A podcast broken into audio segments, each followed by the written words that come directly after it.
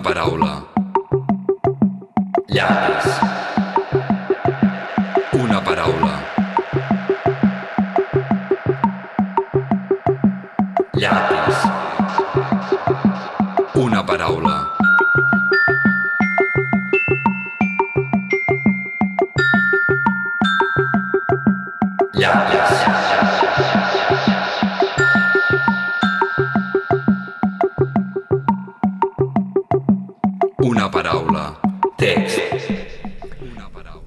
Ell era de color blanc.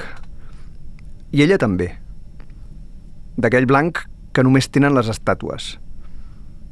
Es van passar 50 anys allà, de costat, mirant endavant com els taquirots. Una nit d'agost, la llum de la lluna va brillar tan fort que van saltar dels seus pedestals i van cantar aquesta cançó. Més enllà del baluart i dels ossos blancs com el lleixiu, entre rates i eure, van arribar a la platja i van ficar-se al mar fins que es van perdre de vista. Quan t'agafa fort, no s'hi pot fer res. La llum de la lluna, sota el mar, allibera els cossos. La llum de la lluna, sota el mar, tu i jo. La llum de la lluna, sota el mar, la llum de la lluna, sota el mar. Ell era de color rosa i ella també, i nadaven sense parar. No van veure el calamar gegant, encara que el calamar gegant tampoc anava tan ràpid. Quan van tocar fons, estaven ben morts. Les estàtues els van reemplaçar i van tornar a casa en lloc seu. La llum de la lluna, sota el mar, enfonsa el teu amor. La llum de la lluna sota el mar, mira com s'ofega el teu amor, dolçament, i a la llum de la lluna, sota el mar.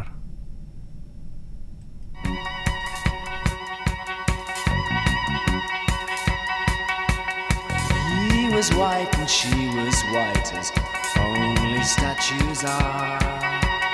Fifty years they stood there stupid by a jar. One night in mid August when the moonlight got too strong, they climbed off their pedestal and then they sang this song.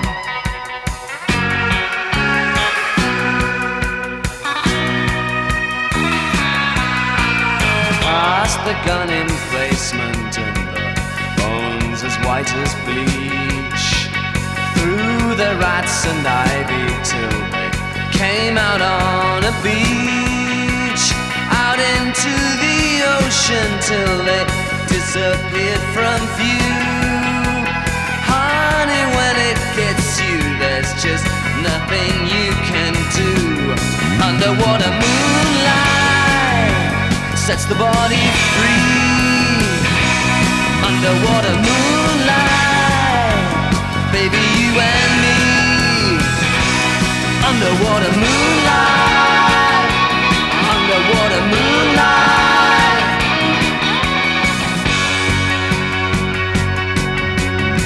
He was pink and she was pink, and onward they did row didn't see the giant squid though. It was fairly slow.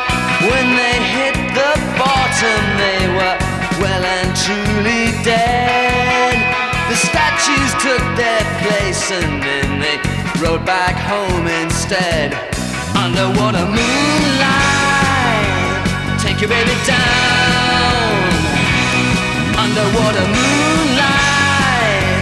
Watch your baby drown with love and in the moonlight,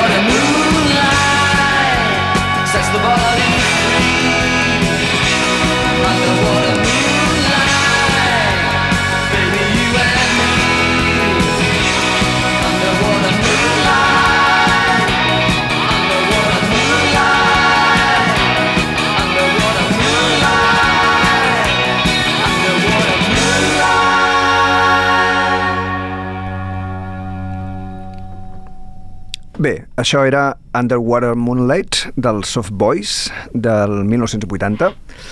Uh, benvinguts als fans de l'Alcover Moll número 6 i hem començat amb aquesta cançó tan collonuda d'un grup fantàstic i que sobretot eh, a fans de l'Alcover Moll eh, l'hem posat perquè el lletrista, el Robin Hitchcock, és un lletrista dels importants. Diguéssim, és un senyor que eh, el seu imaginari eh, és més proper al d'un escriptor que el d'un lletrista de cançons pop. És a dir, té un, té un, un fondo surrealista, quotidià, ple d'unes imatges molt, molt potents i molt divertides, té molt de sentit a l'humor, um, i va treure un parell de discos amb els Soft Boys a finals dels 70, començaments dels 80. Ell és un, un senyor anglès. Uh, I després té una llarga... Um, és un senyor anglès, ho, ho dic així perquè és un senyor anglès, és a dir, té, és de la tradició eh, literària, catxonda, eh, rock and rollera i lletrística anglesa, vull dir, pertany a aquest món, emparentat amb, amb el Sid Barrett i amb totes les coses de la, del, del punk del moment també, però agafat sempre des d'un lloc molt, molt personal. I venia de la universitat també, llavors hi ha com unes, unes referències com més d'alta cultura o d'una cultura menys de, de la litrona, però una energia molt, molt, molt pop-punk amb, amb els soft boys. I després té una, una carrera llarguíssima en solitari, com a Robin Hitchcock, en The Egyptians també, eh, però sobretot ell, per rotllo 20 o 25 discos, i tots els discos són, són fantàstics. Uh, aquesta cançó que hem d'escoltar uh, és un, una, una història d'amor entre dues estàtues vull dir, així. Toc, els hi toca el llum, la llum de la lluna i, i eh, ressusciten o es, es, es, fan, es fan humanes no? i poden viure el seu amor.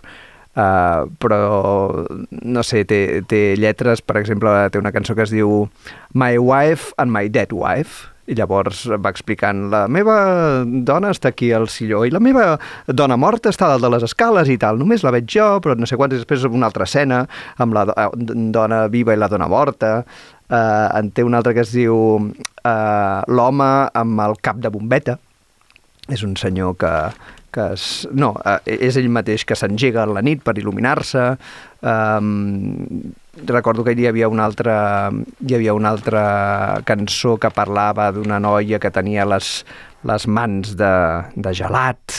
Està ple de d'imatges superboniques.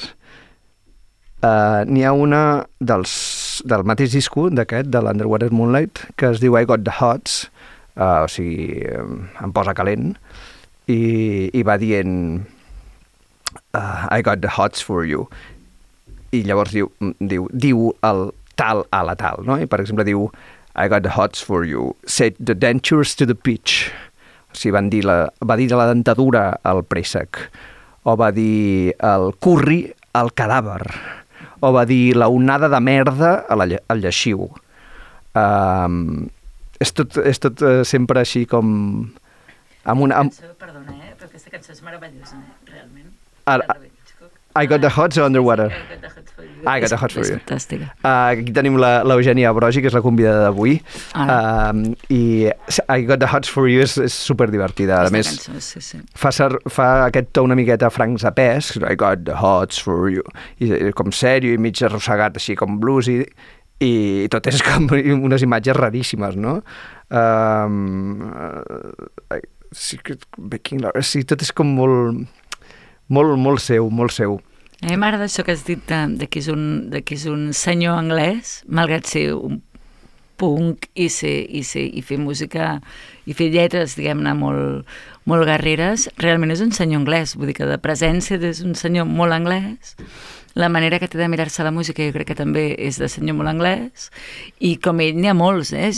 Realment en la música anglesa n'hi ha molts. I, Sí, sí, sí és, vull dir que és un sí, text sí. tradicional, de, segueix una tradició bonica que literàriament ens, Sí. ens tiraria enrere fins a tots els, els escriptors de, de, de, amb un toc surrealista i, i humorístic eh, de contes de, de tot el segle XX o de les novel·les i ell ho fa i ho aterra en, en cançonetes, no? que, és, que és fantàstic. Va, el, va treure un, un disc molt guapo que es deia Fake Mania, que és on surt My wife and my dead wife, o insect mother, o sigui, la teva mare és un insecte, llavors, bueno, són tot... Com, Clar, pa- té un punt com molt surrealista les lletres i alhora també crec que toquen veritats molt profundes, eh, Exacte, també. exacte. Ah. És aquest la- l'equilibri no? que fa. No són purs exercicis Exacte. de deliri, sinó que acaben tocant-te eh, molt, molt concretament. sí, sí, sí. sí. I té el, el seu primer disc es deia I Often Dream of Trains, que ja és un, un títol molt bonic, i allà té un, una cançó que es diu Sometimes I wish I was a pretty girl i diu Sometimes I wish I pretty, uh, Sometimes I wish I was a pretty girl to touch myself into the shower i dius què? i dius sí, molt bé, o sigui, m'agradaria ser una nena guapa per tocar-me a la dutxa no? T també hi ha molt de, també hi ha molt de, de sexe estrany Sí, bueno, en les com de cançons semitransgressió, no? Sí. Bueno, I ell, la presència que té, que ara ho comentàvem també, que, que va tocar aquí a Barcelona fa molts anys, i jo el vaig anar a veure, i realment la presència que té eh, és, és de, de, té un, té, no és que sigui andrògin, perquè no ho és, però sí que té una estètica molt, molt poc habitual, molt de senyor anglès. Exacte. És que realment és així. És així, és així. I, i, tot, i, i, és això, el sexe sempre hi és present, però d'una manera bueno, un punt transgressora, mai és convencional, Mai. però ni el sexe, ni la parella, ni l'amor, ni res. I és interessantíssim. I és inacabable, és a dir, tu vas sentint els seus discos, els vas sentint un, un rere l'altre, i cada cançó és diferent l'una de l'altra, s'escapa dels gèneres, um, mai saps per on et pot sortir, i té com una imaginació bastant, bastant infinita. Um, per qui no conegueu Robin Hitchcock, eh, aquí el teniu, mossegueu-lo per tot arreu I tant. i aprofiteu-lo perquè és, és una meravella. Jo el vaig descobrir relativament tard a través dels Soft Boys i amb, els Soft Boys ja, ja, em- ja em van flipar moltíssim però després quan vaig començar a veure que la figura important allà era el, el Robin Hitchcock em, vaig, em vaig fumar tots els seus discos i, i, i, ha, i ha acabat sent un, un dels referents. Jo crec que a nivell de, de, de lletres és, és un, tio, un tio molt important. Així que eh, havíem, havíem de parlar d'ella fans del Cubé Moll. I ara parlarem d'un altre lletrista molt important i primer us llegiré uh, la cançó perquè va estar gravada el 1990 és una cançó uh, d'un grup de hardcore i eh, com suposo que sabeu, en els grups de hardcore la veu no és el més important, és a dir, no està en primer pla i llavors de vegades les lletres no s'entenen gaire, per tant us la llegeixo, la sentim i en parlem una mica. No, no m'agrada gens ni mica anar al Corte Inglés, ni viatjar en metro, ni quedar-me sense tren. Em vesteixo amb el que trobo. Ho diu la roba de disseny i abans que qualsevol bitxo, un bolet del Montseny. I a mi, tant més. Jo no hi entenc de res. Jo només sóc un pagès. No m'agrada l'asfalt, ni tantes llums en el carrer, que et fas un rellotge de sol i mai no saps quina hora és. M'agrada el cant dels ocells, no vull respirar merda. M'agrada el cant dels ocells, que els mates d'una pedrada i et deixen l'estómac ple. No em donen res, no em fan el pes, jo, aquí on em veus, només sóc un pagès. No vull cap ordinador per comptar els meus calés, la medicina que prenc és sempre sopa d'arròs. M'aixeco quan surt el sol, vaig a dormir quan ja no hi és, si algun rato m'avorreixo, vaig a fer el remigio al, ca al cafè. Sota la rajola, al mitjó, hi guardo els sentiments, que si vaig al caixer automàtic, amb tants botons no entenc res. Em foto samarra i boina, si he d'anar algun festeig, i dono classes de gralla en en Lluc i en en Batet. Que jo... jo vaig fent, estic bastant content. Jo aquí on em veus, només sóc un pagès. I tu potser et creus molt llest, però jo sóc un pagès.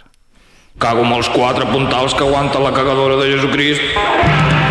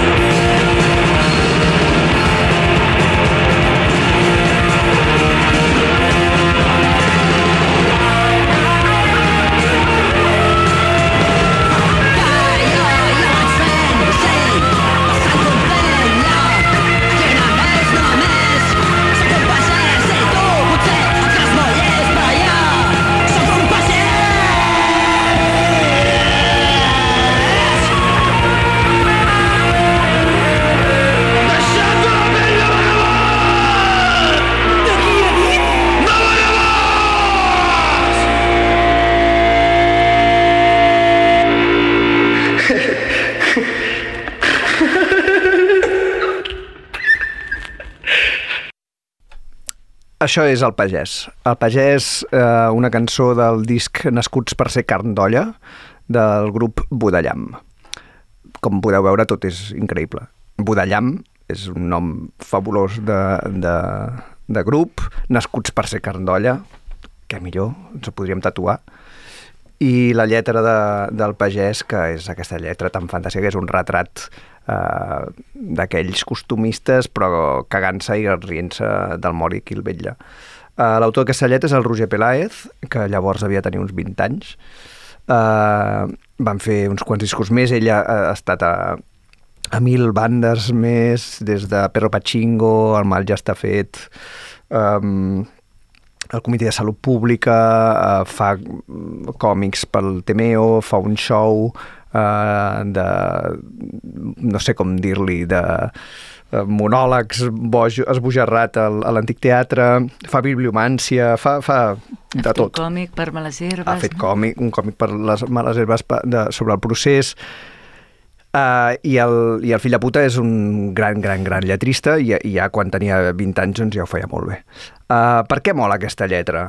Per què, per què té tanta gràcia? Perquè tota l'estona està retratant un personatge uh, sense caure en cap de les ortodòxies ni, ni dels tic ni dels tics ni dels tòpics. És a dir, quan em fa servir algun, com que fa dues línies, eh, te, l'ha trastocat, l'únic que fa és donar-te més riquesa eh, a, un, a un personatge que en cap moment és una caricatura. Perquè si tu volguessis fer una caricatura d'un pagès, doncs diries les quatre coses una darrere l'altra eh, i, i, no, i, no, i no, no, tindria, no tindria fondo, no? Són les caricatures són planes. Però aquí, només amb la frase Uh, M'agrada el cant dels ocells que els mates d'una pedrada i et deixen l'estómac ple. Per mi això resumeix el que és ser pagès a pinyon. Vol dir que m'agrada el cant dels ocells, sí, però alhora d'un cop de pedra el puc matar i me'l puc jalar. És a dir, sé adonar-me'n de lo bonic que és tot, però alhora sé que aquí estem per sobreviure i no tinc cap mena de escrúpol urbanita progre eh, i si haig de pelar el, el porc per fotre la, les botifarres, doncs no faré escarafalls. Això és un pagès. I, i com, i, o, o per exemple l'altra, la, la, la meva medicina la medicina que prenc és sempre sopa d'arròs. Doncs, hòstia, que, que bo, no?, que, que, que digui això també. Uh, trobo que, que de la manera en què està dita també, ràpida, rítmica, clavada, el vocabulari que fa servir posa, posa el remigio, posa la rajola, el mitjó sota la rajola... Um, i és, una, i és una cançó super guitarrera, és a dir, que no és un senyor, no és una cançó de folklore... Però és una, eh, mica, és una mica Robin Hitchcock, no, també? Vull Ah, bueno. és, és una mica barreja la, la, de la quotidianitat, diguem-ne, no? de la tradició, per dir-ho d'alguna manera, el mitjó està la d'això, jugar al remigio al bar, no però, sé què. alhora... Però alhora és un punky. Clar, per, perquè diu, em vesteixo amb el que trobo, ho diu la roba de disseny, i abans que qualsevol bitxo, un bolet del Montseny. O sigui que s'està fotent tripis, Sí, sí, el, el pagès. totalment. Sí, sí, sí. Uh, diu, el, diu que no li agrada l'asfalt ni les llums en el carrer, que això podria, això podria caure en el tòpic de la persona que és de fora de ciutat, però diu, no m'agraden les llums en el carrer perquè si et fas un rellotge de sol no saps ni quina hora és. Que evidentment els pagesos no es fan un rellotge, un rellotge de sol, però saps? Eh, És, és aquest punt de... Aquesta de barreja, no? Aquesta barreja. Sí, sí, per això les he posades una Sí, sí, l'altra, està perquè, perquè tenen un, un, una cosa de mirar-nos la realitat sense cap mena de, de tòpic, no? Tota l'estona vas rebentant qualsevol, qualsevol mm, prejudici o, o, o lloc comú i a més el, li fiques totes les contradiccions que tenim la gent, no? no, que no som de, precisament cap caricatura i, i, i amb això se'n surt moltíssim. Totes les, totes les lletres són, són molt bones, he agafat aquesta perquè és una que m'agrada especialment, però en tots els còmics del, del Roger o en els seus monòlegs que fa el primer dimarts de cada mes a l'Antic Teatre trobareu aquest, aquesta, aquest cachondeo i aquesta cosa superàcrata que, que se'n riu de, del mori de qui el vetlla, és a dir, no, no té pèls a la llengua i dispara tot arreu. Evidentment sempre cap amunt, eh, sobretot cap amunt, però, però si ha de rebre algú per allà al costat també rebrà perquè així és més divertit. Um, així que després de Robin Hitchcock i Roger Peláez, Què ens portes, Eugènia? Què ens depares, Eugènia? Bueno, jo us porto també un, un gentleman anglès, en aquest cas eh, és més un man anglès que un gentleman anglès, en el sentit que ell sempre ha fet molt, molta apologia de la seva, de la seva condició de classe obrera i sempre ha sigut un, un músic que ha fet moltes cançons eh, en pro dels drets humans i en, en pro de les batalles. Diguem-ne que seria més aviat un cantautor, segurament, però és que la música pop el tira molt i, i per tenir una barreja o una, una combinació d'entre música pop i, i reivindicació política eh, que és bastant, bastant... bueno, en el cas, diguem, és bastant singular en el cas d'Anglaterra, sobretot, i, i, però no deixa de tenir, de, jo crec, cert parentès que amb el Robin Hitchcock, fins i tot amb el Pelaet en algun moment, i també amb altres eh, eh, gentlemans anglesos punkis com el Vic Godard o com el Martin Newell i gent així. I, i, del, i, del, Billy, ah, i del, del Billy Bragg he triat una cançó que es diu Sexuality, ell en té moltes, té molts discos, en té algunes fins i tot que són cançons a capella, que, que, que parlen sobre partisans i lluites eh, revolucionàries. En aquest cas parla de sexe i, i l'he triat perquè m'agrada molt, diguem-ne, la cançó en si mateixa, la tonada, per dir-ho fàcil, però també m'agrada molt eh, com s'hi fica en aquest tema ell, perquè, perquè ara la sentirem, no la porto traduïda, però, però té uns quants punts bastant divertits amb el tema del sexe. Um, un és que és òbviament anti-homòfob, vull dir que celebra la sexualitat en qualsevol manifestació i en qualsevol intercanvi, però després hi ha una altra frase que després d'escoltar-la ja, ja la recalcaré, que em fa riure bastant, que és una mica l'acceptació aquesta de, de la sexualitat diguem-ne, del dia a dia, eh? De, que no sempre és todo, no, no és solo todo lo que reluce, exacte, que no, no tot és, és brillant i tal. I la cançó, a més a més, té una, jo crec, musicalment, una vitalitat que també acompanya molt la lletra, no? És una cançó de celebració del sexe, en qualsevol forma, en qualsevol format, en qualsevol parentesc, amb el que sigui. De quina època és? I és de l'any 90, em sembla. Vale. O 90 i pocs, com el Pelaez. Ah, mira, és del disco que m'he apuntat abans, Don't Try This at Home. I la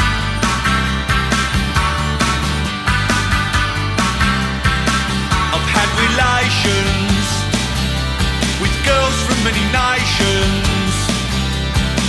I've made passes and women of all classes. And just because you're gay, I won't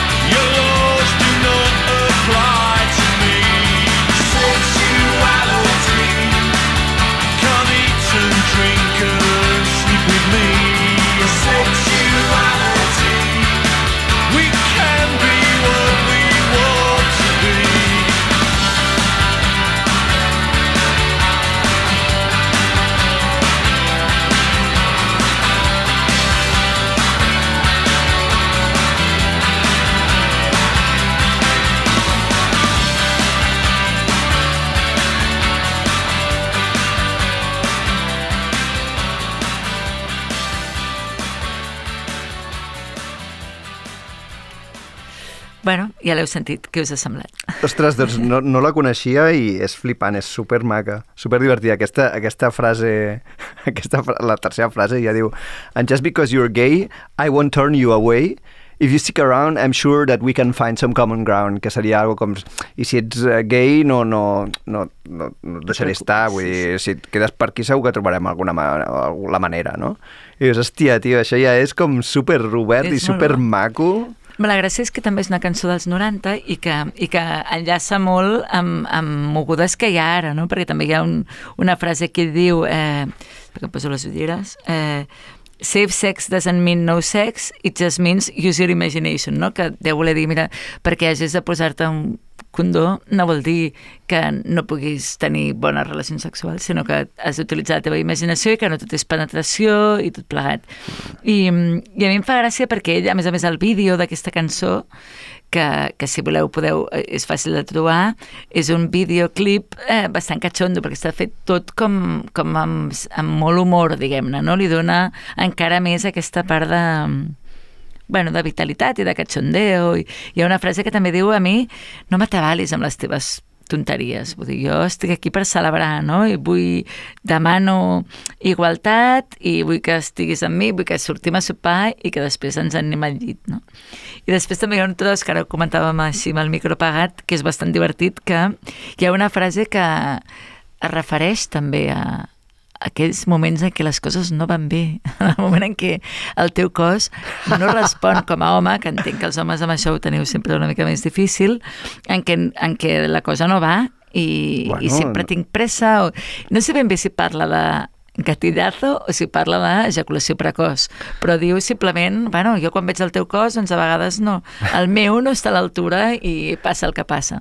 I també trobo que, que ho explica amb una naturalitat i una tranquil·litat i una alegria que també és envejable, no? Perquè també són situacions que passen que a bueno, vegades... eh, clar que passen, vull dir...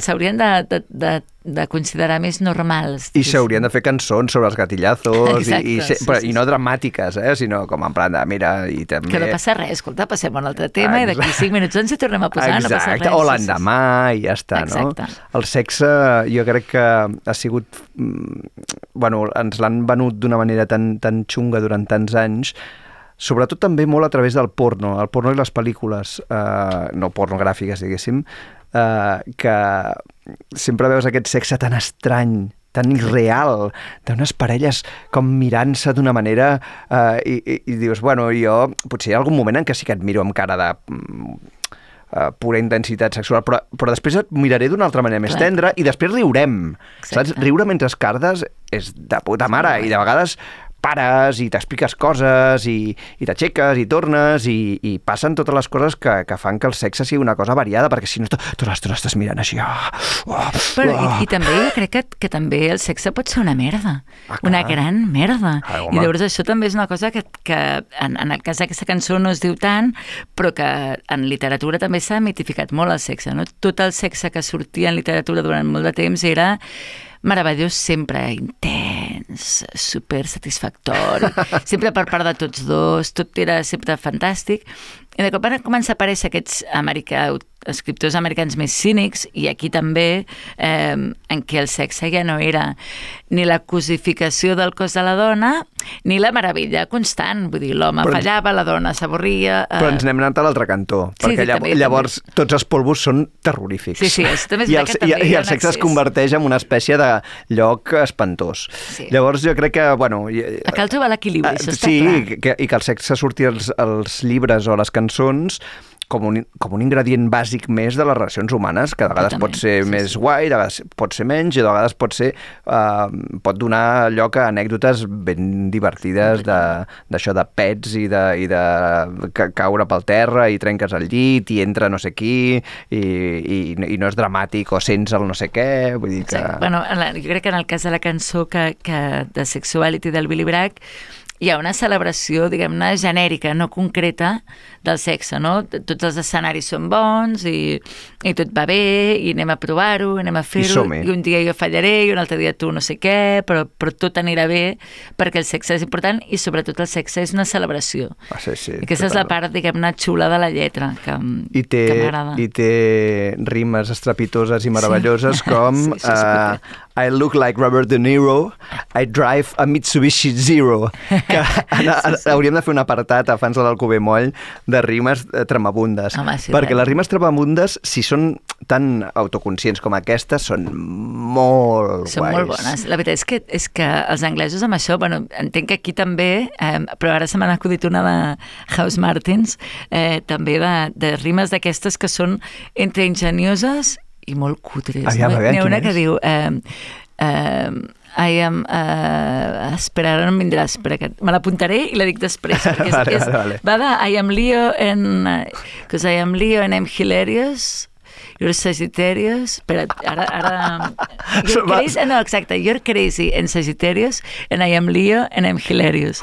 No, que, és, que és intentar encaixar dues persones que es coneixen a partir d'una rima eh, Zodiacal. forçada. Zodiacal. Eh, Zodiacal i cutre. Vull dir que n'hi ha moltes, i, però jo trobo que els hi dona amb tios que saben fer lletres i que han demostrat que saben fer lletres tan enormes com les que fa el Billy Bragg o, en, o els House Martins, realment t'adones que és un joc que fan ells perquè el volen fer. I tant, i tant. Que no és un problema de d'incapacitat, No, no, no, és, no, o de, no. de falta de talent, sinó que simplement ganes de divertir-se. L'Stephen Merritt, que ja vindrà en També, aquest sí. programa algun dia, uh, fa unes rimes molt divertides També, també. també, i tant. Sí, sí. Bueno, què més? Què més? Bueno, eh, i a mi em sap greu perquè us he portat tot, tot són coses anglosaxones, eh? Vull dir que no, no he portat eh, altres llengües perquè Bueno, perquè, mira, Perquè anat per així. què negar-ho, que, la, que la música anglosaxona sempre ha sigut el que segurament més més m'ha impactat. Òbviament puc també parlar de grups catalans i puc parlar de grups espanyols i puc parlar de grups francesos, no? que també hi havia, en algun moment se m'ha acudit també portar alguna cançó de, de Brassens i això, però bueno, és igual, al final m'he quedat amb tres anglosaxones perquè és realment molt difícil que et demanin que tris tres cançons, vull dir, proveu vosaltres, vull dir que no, no és fàcil. I la que segur que em va venir al cap la, quan el Martí em va comentar de venir va ser una cançó que originalment va escriure Nina Simone, que es diu I Got Life, eh, però en la versió de la Julie Driscoll, el Brian Auger i en The Trinity, que es deien, amb un disco que es diu The Street Noise, i que és una i que me n'he donat avui, de fet, comparant les lletres entre la lletra de Nina Simone, que és l'original, i la lletra que escoltarem ara, eh, és que són diferents. O sigui, jo crec que aquí el, el trio aquest de la Julie Disco i Brian eh, Brian Auger van afegir versos a la cançó original, a part de versionar-la musicalment, van afegir coses que no hi eren. I, Clar que sí. I també ho trobo bastant interessant. I he portat les dues, no, no farem ara una comparació de les dues lletres, però, però que realment mirant-ho eh, per mi, tot i que la Nina Simone era molt gran, eh, la versió de la Julie Discoli i el Brian Auger eh, bueno, té molta força, no només musicalment, sinó que les parts que hi han afegit eh, m'agraden molt. És una cançó eh, una mica postadolescent, segons com tu miris, eh? perquè apela a les coses més bàsiques, eh? o, o els sentiments més, més crus i més immediats, però no sé, a mi em flipa. A veure què us sembla. Vinga.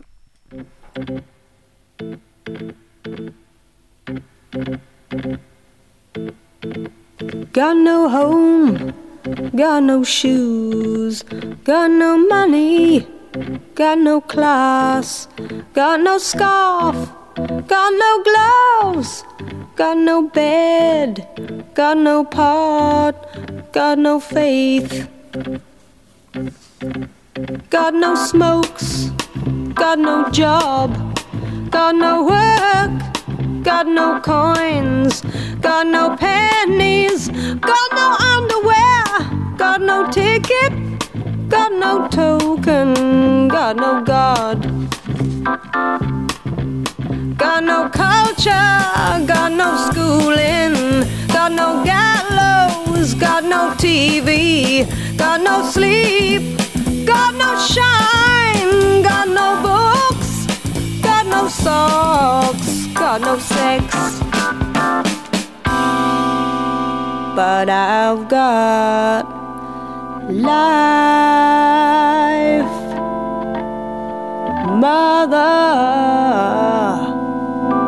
I've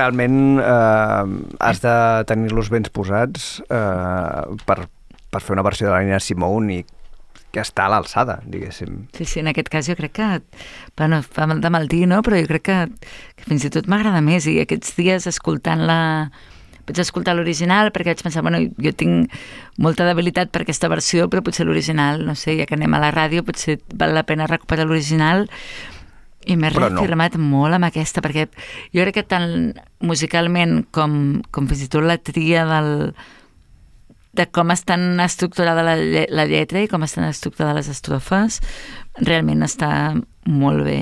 Òbviament la, la, la llavor la va posar la Nina Simone, però, però realment aquí la van recollir molt bé i, i és una cançó molt...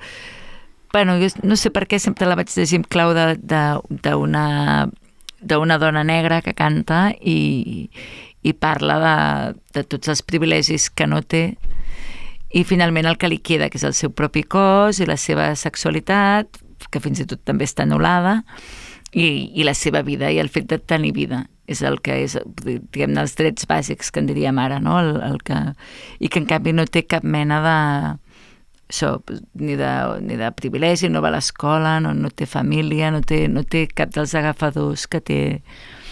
I com a reivindicació la trobo xulíssima, perquè en lloc de lamentar-se i dir ah, no tinc res, mira la vida o el món ha sigut injust amb mi, ella reivindica la vida i tinc vida i això em salvarà perquè tinc la vida, tinc les mans, tinc les orelles, tinc el nas, tinc...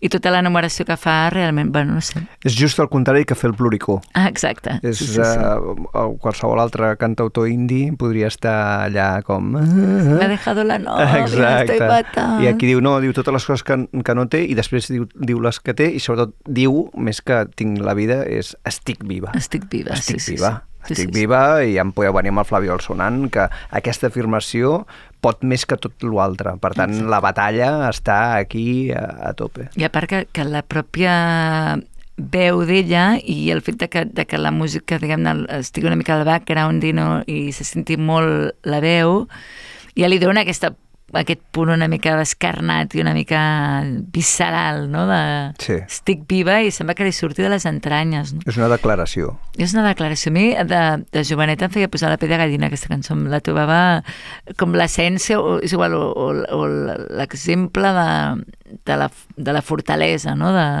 I de la lluita per, per, per tenir el teu camí. O sigui, a mi em semblava una cançó meravellosa. bueno, encara m'ho sembla, eh? però... Però aleshores recordo que per mi, en el nivell, diguem-ne, en el, o en el camp d'educació sentimental, em va, em va ajudar molt. I mira que és una lletra senzilla, vull dir que no, no és una cosa molt elaborada, però, però diu, toca les tecles que ha de tocar, no? I diu el que ha de dir.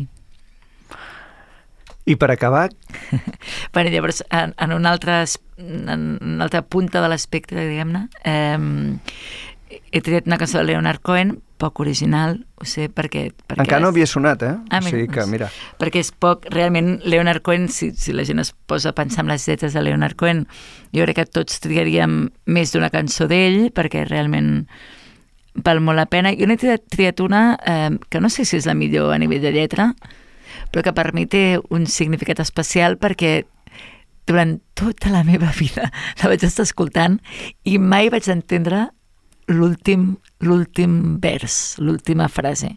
No la vaig entendre mai i fins que no va arribar a internet, que jo sóc una persona ja de- d'edat avançada, que va ser quan jo ja era, més, ja era bastant més gran i ja no escoltava Leonard Cohen i tot, que vaig poder googlejar la lletra i, i de cop vaig dir, ah, ara ho entenc. I escoltem-la i a veure si sou capaços d'entendre l'últim vers.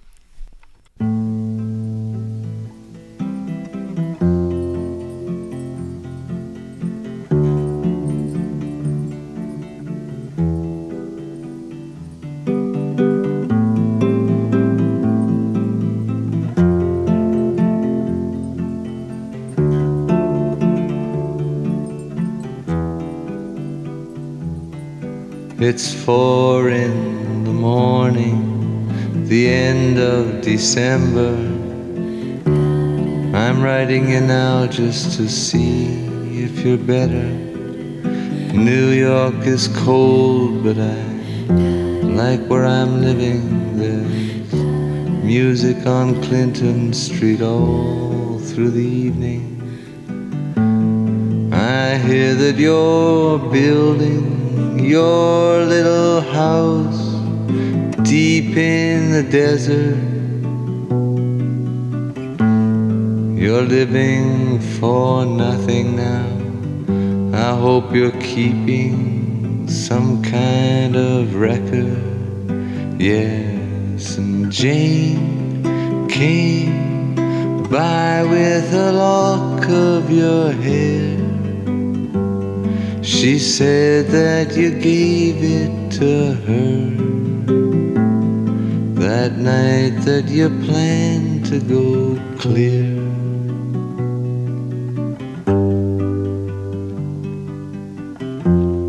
Did you ever go clear? Oh, the last time we saw you, you looked so much older. Your famous blue raincoat was torn at the shoulder. You'd been to the station to meet every train then. You came home without Lily Marlene, and you treated my woman to a flake of your life. When she came back, she was nobody's wife. Well, I see you there with a rose in your teeth. One more thin gypsy thief. Well, I see Jane's away.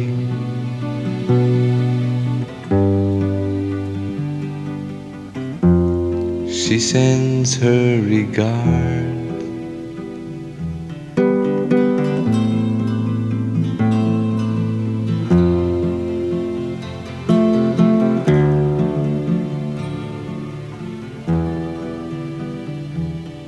And what can I tell you, my brother, my killer? What can I possibly say? I guess that I miss you. I guess I forgive you. I'm glad you stood in my way. If you ever come by here for Jane or for me, well, your enemy is sleeping woman is free. Yes, and thanks for the trouble you took from her eyes. I thought it was there for good, so I never tried.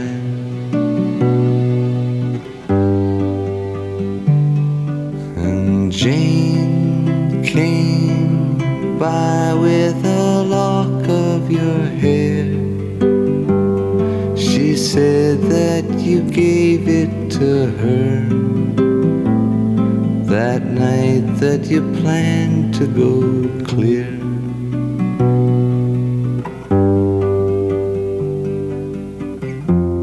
Sincerely, El Cohen.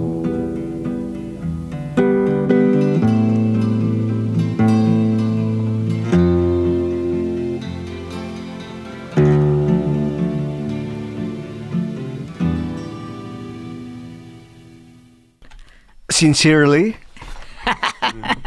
El Cohen. Molt bé! Clar. Estic flipant, estic, m'ha costat molt a mi. Clar, Sincerely, és una carta. El Cohen. Clar, ell escriu una carta a l'amant de la seva dona el que va ser amant de la seva dona i li diu eh, que era un amic seu i llavors tota la, la cançó és una carta escrita bueno, entenem que és una carta escrita d'aquest tio dient-li bueno, eh, són les 4 del matí el desembre, que tot això a mi també m'agrada l'atmosfera aquesta i estic al meu pis a Nova York, sento música, tal, no sé què penso en tu i amb el que va passar, llavors explica tot i la meva dona, bueno, la Jane dona, nòvia, parella, el que fos, ha vingut a casa, tal, amb tu... I acaba tota la cançó i diu Sincerely, El Cohen. El Cohen, Leonard Cohen. Però de fet, Hòstia, però de fet que, tu no, que tu no pillessis l'El Cohen per, perquè no s'entén, vale. Però si diu sincerely, És que tampoc entenia el sincer, a part que no Clar. m'encaixava, perquè jo crec que no vaig entendre mai que fos una carta, carta. Per, mm, a, una, a una amant d'una dona. Jo primer em pensava que era una carta a una dona. Bueno, ja veieu que no vaig entendre res, però la cançó em va agradar molt igualment. I eh, una cosa que he descobert, a banda de la desolació de la- d'aquesta cançó, que és una cançó bastant desoladora, perquè és hivern, i és eh, desembre, finals de desembre, i fa fred i tot això, que hi ha una referència a la cienciologia, que no sé si això vol dir que Leonard Cohen No, Leonard Cohen és d'això, jueu, o és no ho era, però no, no en tinc ni idea. Però eh, hi ha un moment que diu The night you plan to go clear, que jo sempre havia- m'havia pensat que go clear volia dir desaparèixer amb la meva dona, i no, go clear en la cienciologia, atenció, vol dir assolir un estadi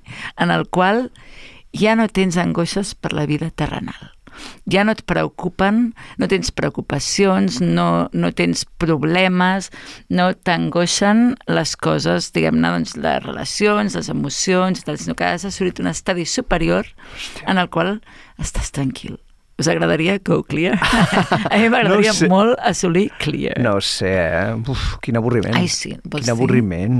Bueno, aquest tio clarament crec que no va anar mai go clear perquè No. no, no, no crec que no se'n va sortir, però, però realment m'ha- fascinat perquè no, no tenia ni idea de, la connexió Leonard Cohen. Amb la cienciologia. Cienciologia. Ja investigarem. Eh, A més, el títol és preciós, El també. títol és preciós, Famous perquè hi ha un moment que li diu, bueno, l'última vegada que ens vam veure t'havies fet tan vell i ell, entenem que el Leonard Cohen va amb la dona, amb la, amb la dona que fa anys va ser amant d'aquest tio. Diu, l'últim cop que et vam veure t'havies fet molt vell i del teu famous blue raincoat, el teu abric famós de color blau, eh, estava tot eh, estripat eh, aquí a la part de l'espatlla i tal, com dient estaves clarament decadent, la cosa no t'ha anat gaire bé la vida, diguem. Sincerely. Sincerely, El Cohen. El Cohen. Molt bé, fantàstic, hosti, déu nhi hem, hem fet un, un, bon, un bon recorregut per acabar arrossegant-nos per la, per la tristor, la tristor epistolar del, del El Leonard. Cohen. Sí. Moltes gràcies, Eugènia. Gràcies a vosaltres. Uh, I ens veiem al proper Fans de l'Alcover Moll.